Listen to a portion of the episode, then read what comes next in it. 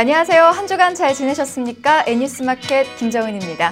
자, 오늘도 스튜디오에는 스마트 미디어엔 기자분들 나와주셨는데요. 오늘은 또 얼마나 재미있는 기사를 준비하셨을까요? 먼저 황혜은 기자, 안녕하세요. 네, 안녕하세요. 네, 오늘 기사 어떤 내용인가요?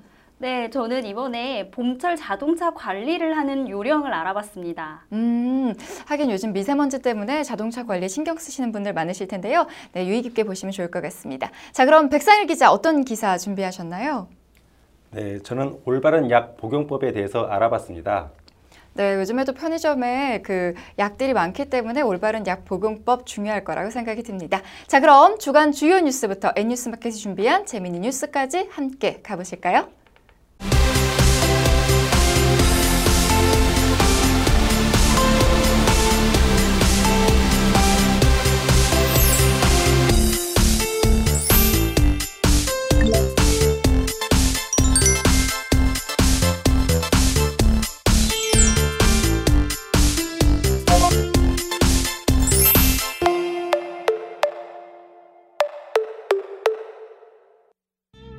세월호가 침몰 1073일 만에 수면 위로 올라왔습니다. 수면이 13m 높이까지 인양된 세월호는 반잠수선을 향해 이동 중인데요. 반잠수선으로 옮겨진 세월호는 빠르면 3월 말 목포 신항에 도착할 수 있을 것으로 보입니다. 파면된 박근혜 전 대통령이 피해자 신분으로 검찰에 출석해 조사를 받았습니다. 박 전 대통령은 검찰 조사에 들어가기 전 송구스럽다고 짧게 말했는데요. 조사 시간은 21시간을 넘겼습니다. 조사를 마친 후 박 전 대통령 측은 검찰에 경의를 표한다고 말했는데요. 이는 박근혜 전 대통령의 지시로 이뤄졌다고 하네요. 브라질에서 썩은 닭고기가 유통돼 전 세계적으로 파문이 일었습니다. 브라질산 닭은 우리나라 수입 닭의 80%가량을 차지하는데요. 그 중에서 절반가량이 썩은 닭고기를 유통시킨 BRF사의 닭으로 알려져 그 파장은 더욱 컸습니다.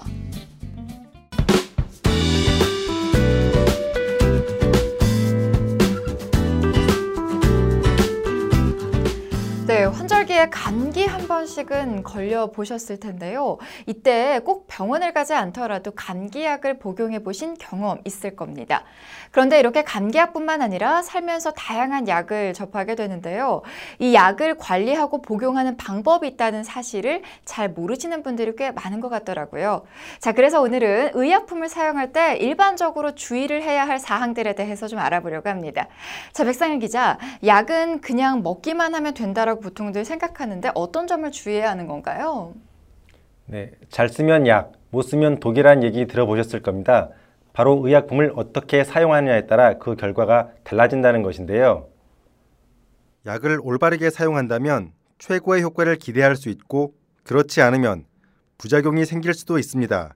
따라서 질환에 맞게 정해진 용량, 용법으로 필요한 기간만큼 약을 사용하는 것이 중요합니다. 예를 들면 항생제를 많이 먹으면 좋지 않다는 얘기가 있는데요. 그래서 항생제 처방을 받고 증상이 좋아졌다고 약을 다 복용하기 전에 복용을 중단하는 경우가 있습니다. 그러면 증상이 악화되거나 또는 항생제 내성을 키우게 될 수 있으므로 주의해야 합니다. 네, 그런데 요즘에는 편의점에서도 좀 쉽게 약을 구할 수 있을 만큼 의약품을 구하기가 점점 쉬워지고 있는데요. 이 편의점에서 구할 수 있는 것, 그리고 그렇지 않은 것들, 차이가 분명히 있겠죠? 네, 약은 여러 가지로 구분할 수 있는데요. 일반적으로 약을 선택하고 구입하는 방법을 기준으로 전문 의약품과 일반 의약품으로 구분할 수 있습니다. 전문 의약품이란 의사, 치과 의사 또는 한의사의 처방전이 있어야만 구입이 가능한 약을 말합니다. 일반 의약품은 이와는 반대로 처방전이 없이 환자나 소비자가 직접 구입할 수 있는 약을 말합니다. 대부분 가벼운 증상에 사용하는 약들입니다. 그리고 2012년 이후로는 일반 의약품 중 가벼운 증상에 환자가 시급하게 스스로 판단하여 사용할 수 있는 의약품을 안전상비 의약품으로 구분해 24시간 운영 편의점에서 판매하고 있습니다. 해열 진통제, 감기약, 소화제, 파스 등 13개 품목이 이에 해당됩니다. 네, 전문 의약품, 일반 의약품 이렇게 약을 좀 구분하는 방법을 알아봤는데요. 자, 그렇다면 약을 복용할 때 일반적으로 주의를 해야 할 사항들 어떤 것들이 있는지 설명 좀 부탁드릴게요. 네, 식품의약품안전처에서는 약을 복용할 때 일반적으로 주의해야 할 10계명이라고 하여 주의사항을 안내하고 있는데요. 그 내용을 살펴보면 먼저 의사 또는 약사에게 가능한 많이 질문을 하는 내용이 있습니다. 이어서 약은 꼭 필요한 경우에만 사용해야 하고 약을 사용할 경우에는 약 사용 지시서를 꼼꼼히 읽어보라는 것이 있습니다. 또 정해진 용량을 엄격하게 준수하고 정해진 용법을 엄격하게 준수하고 약의 보관법을 항상 숙지해야 합니다. 그리고 유통기한을 확인한 후 유통기한이 지난 약은 즉시 버리도록 하고 약 사용 후 이상 징후가 나타났을 경우에는 신속하게 의사 또는 약사와 상의해야 합니다. 증세가 호전되었다 할지라도 임의로 약 사용을 중단해서는 안 되고요. 마지막으로 처방받은 약 이외의 약물을 추가로 사용하게 될 경우에는 의사 또는 약사와 상의해야 한다는 내용입니다. 네, 쉬운 것 같지만 약을 복용할 때에도 꼭 신경 써야 할 내용들이 제법 되네요. 자, 그런데 우리가 흔히 약을 복용할 때 물약을 제외하고는 뭐 보통 물과 함께 이렇게 마시게 되는데 이때에도 주의해야 할 내용이 있다고요? 네, 알약을 삼키면 약이 식도를 통과해 위장에 도착하기까지 큰 컵으로 한 컵 정도의 물이 필요합니다. 물을 한 컵 가득 충분히 마실 때는 약이 위장까지 도착하는데 5초밖에 걸리지 않는데요. 물을 조금 마셨을 경우에는 약이 식도에 걸려 녹아 염증이 생길 수도 있습니다. 그러니 충분한 양의 물과 함께 약을 복용해야 합니다. 또 차가운 물은 위에 부담을 줄 수 있고 뜨거운 물은 약의 효과에 영향을 줄 수 있기 때문에 약을 먹는 물은 미지근한 물이 가장 좋다고 합니다. 그리고 약을 먹거나 먹은 후 바로 눕게 되면 약이 식도로 역류할 가능성이 있는데요. 역류된 약은 식도를 자극할 수 있고 심하면 식도가 상하는 역류성 식도염까지 일으킬 수 있으니 주의하셔야 합니다. 네, 자, 그런데 우리가 약을 먹을 때 흔히 주스나 우유와 함께 먹는 것 좋지 않다라는 얘기가 있잖아요. 이건 왜 그런 건가요? 네, 약과 음식의 사고, 상호작용에 관련된 내용인데요. 우유나 유제품은 제산제, 소화제, 변비약, 감기약과 같이 드시지 않아야 합니다. 우유나 유제품에 함유된 칼슘으로 약물이 체내에 흡수되지 않고 그냥 배출될 수가 있고 또 우유는 위장의 산도를 높여 약의 흡수를 방해하기 때문입니다. 그리고 녹차나 홍차는 항생제, 비타민제, 빈혈 치료제와 같이 복용하지 않아야 합니다. 카페인이 들어있는 커피, 홍차, 우롱차 등은 심장을 뛰게 만들고 이뇨작용이 있어 심장약을 드실 경우 주의가 필요합니다. 또한 과일 주스나 콜라, 사이다 등 탄산이 함유된 음료 역시 위산에 영향을 미쳐서 약을 변질시킬 수 있다고 합니다. 특히 자몽 주스는 고혈압 치료제, 항우울제, 알러지약과 함께 복용할 경우 약효가 지나치게 나타나 부작용의 위험이 있으니 절대 삼가야겠습니다. 네, 이 많은 걸 다 기억하지 못하실 것 같으면 그냥 물과 드시는 게 좀 안전할 것 같습니다. 그리고 특히 자몽 주스는 이 고혈압 치료제와 함께 먹으면 부작용의 위험이 있다고 하니까요. 반드시 좀 기억을 해두시길 바랍니다. 자, 근데 가장 중요한 건 사실 그 전에 아프지 않도록 건강에 유의하시는 거겠죠? 네, 백상일 기자 얘기 잘 들었습니다.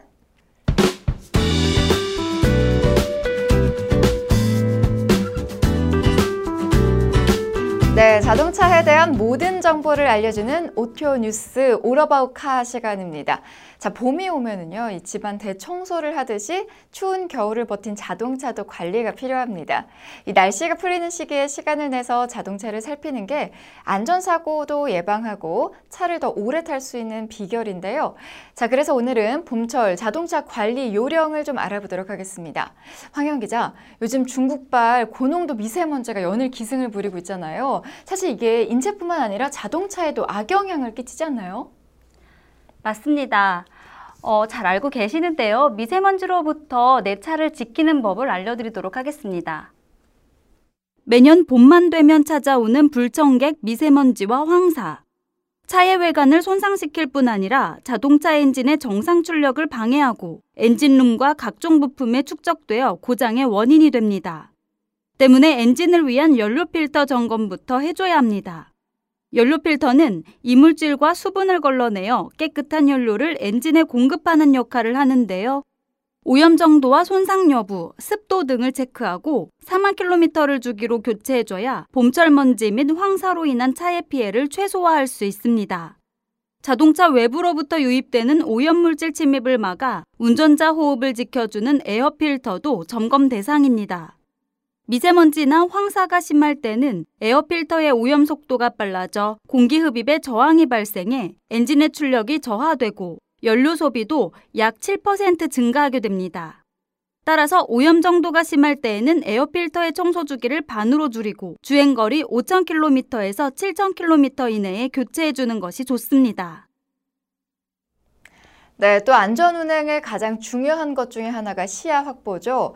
특히 봄에 내리는 비에는 황사먼지가 포함이 돼서 운전자의 시야를 가리기 때문에 선명한 시야가 확보되지 않으면 사고로 이어질 가능성이 커지는데요.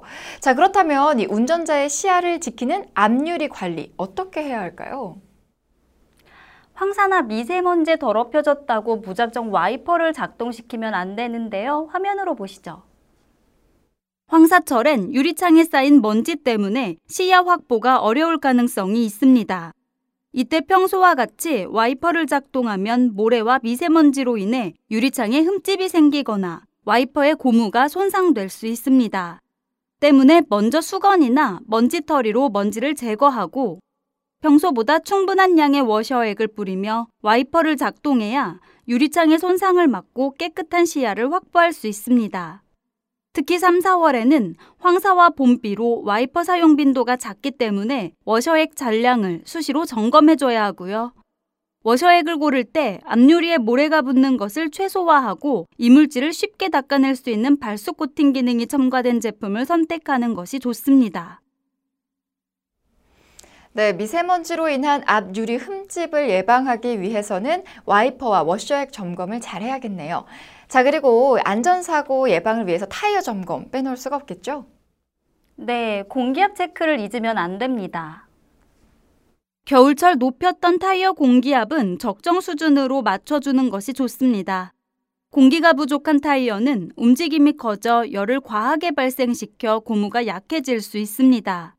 타이어 공기가 과해도 문제입니다. 외부 충격에 쉽게 손상되거나 중앙 부분에서 조기 마모 현상이 일어날 수 있습니다. 때문에 타이어 제조사에서 권장하는 기준에 맞춰준 후 운행해야 합니다. 네, 그런데 세차도 잘못하면 이 표면에 손상을 입힐 수 있기 때문에 보다 세심한 관리가 필요하다면서요? 그렇습니다. 황사철 세차는 열심히 닦는 것보다 세심하게 닦아내는 것이 중요합니다. 황사나 미세먼지의 작은 알갱이들은 석영, 장석과 같은 단단한 물질이 포함되어 있기 때문에 빗자루나 걸레로 문지른다면 도장면에 스크래치가 생길 수 있는데요.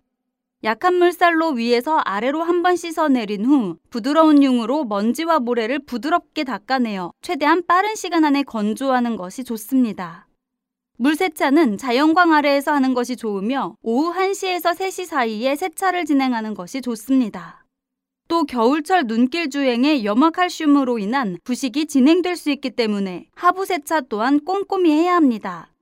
가급적 전문 세차장에서 고압 분사를 통해 하부에 남아있는 염화칼슘을 깨끗이 제거하는 것이 좋습니다. 네, 계속해서 차량 외부 얘기를 했는데요. 이렇게 차량 외부만큼이나 우리 실내 관리도 좀 중요하게 관리를 해야 하지 않을까요? 네, 차 내부의 청결도는 운전자의 건강과 직결되기 때문에 청소를 잘해줘야 합니다. 봄에는 황사나 꽃가루가 많이 날리기 때문에 자동차 내부로 유입되는 먼지의 양이 많아지는데요. 때문에 매트와 시트의 청결 상태를 유지해야 호흡기 질환을 예방할 수 있습니다. 먼저 매트는 차에서 꺼낸 뒤 진공청소기를 이용해 먼지를 1차적으로 제거하고 매트를 걷어낸 차량의 바닥면도 물걸레로 깨끗하게 닦아줍니다. 이후 매트는 물에 중성세제를 풀어 솔로 문질러 세탁한 다음 잘 말려주면 되는데요. 이때 매트를 덜 말리면 세균이 번식하기 쉬워지므로 건조에 유의해야 합니다. 시트는 차량을 이용할 때 피부에 가장 밀접하게 닿는 부분인 만큼 청소할 때 각별한 주의를 기울여야 합니다. 칫솔 등을 이용해 시트 뜸 사이에 낀 먼지를 긁어낸 후 진공 청소기를 사용하면 깔끔히 처리할 수 있습니다. 가죽 시트의 경우에는 전용 세척 제품으로 관리하는 게 좋은데요. 꼼꼼히 닦은 후에 가죽 보호제를 한 번 더 도포해주면 가죽의 광택을 유지하면서도 오랫동안 새 것처럼 사용할 수 있습니다. 자, 그럼 마지막으로 자동차 운행할 때 주의사항 한번 살펴볼까요? 네, 통풍 레버와 전조 등에 대해 알려드리겠습니다. 미세먼지나 황사는 각종 호흡기 질환을 일으키는 만큼 차 안으로 들어올 수 없게 차단이 필요한데요. 창문을 닫고 외부 공기가 유입되지 않도록 통풍 레버를 실내 순환 모드로 설정해줘야 합니다. 경유차가 내뿜는 자동차 배출가스도 큰 오염 원인인데요. 따라서 황사철에는 가급적 대형 화물차나 버스의 뒤를 따라 주행하는 것도 피하는 것이 좋습니다. 그리고 강한 바람과 함께 모래먼지가 날릴 때는 1km 밖도 구분할 수 없을 정도로 시야가 흐려지기 마련인데요. 황사가 심한 날은 불과 100m 밖도 보이지 않는 경우도 있습니다. 중국에서도 황사로 인한 안전운전을 위해 전조등 켜기를 권장하고 있을 정도라고 하니 황사철에는 대낮이라 해도 상대 차량에게 자신의 차량 위치 확인과 안전운전을 위해 전조등을 켜고 운행하는 것이 좋습니다. 네, 황혜은 기자 얘기 잘 들었습니다. 자, 이제 봄 기운 만끽하기 위해 차를 몰고 야외로 나갈 계획 세우시는 분들 참 많으실 텐데요. 하지만 이 겨우내 추위와 눈밭에 시달린 차를 점검하지 않은 채 나들이에 나선다면 차량의 수명 단축은 물론 고장으로 낭패를 볼 수도 있습니다. 오늘 보신 봄철 자동차 관리 요령을 잘 숙지하시고 점검을 해서 이 미연의 사고 방지하시기 바랍니다. 자, 그리고 시청자 여러분, 자동차에 대한 혹시 궁금한 부분, 또 알고 싶은 내용 있으시면 이 댓글 달아주시거나요. 지금 아래로 나가고 있는 황혜연 기자의 메일로 보내주시면 되겠습니다. 사연이 채택되면 오러바우카 시간에서 알려드리도록 하겠습니다. 자, 그럼 오러바우카는 여기서 인사드리겠습니다.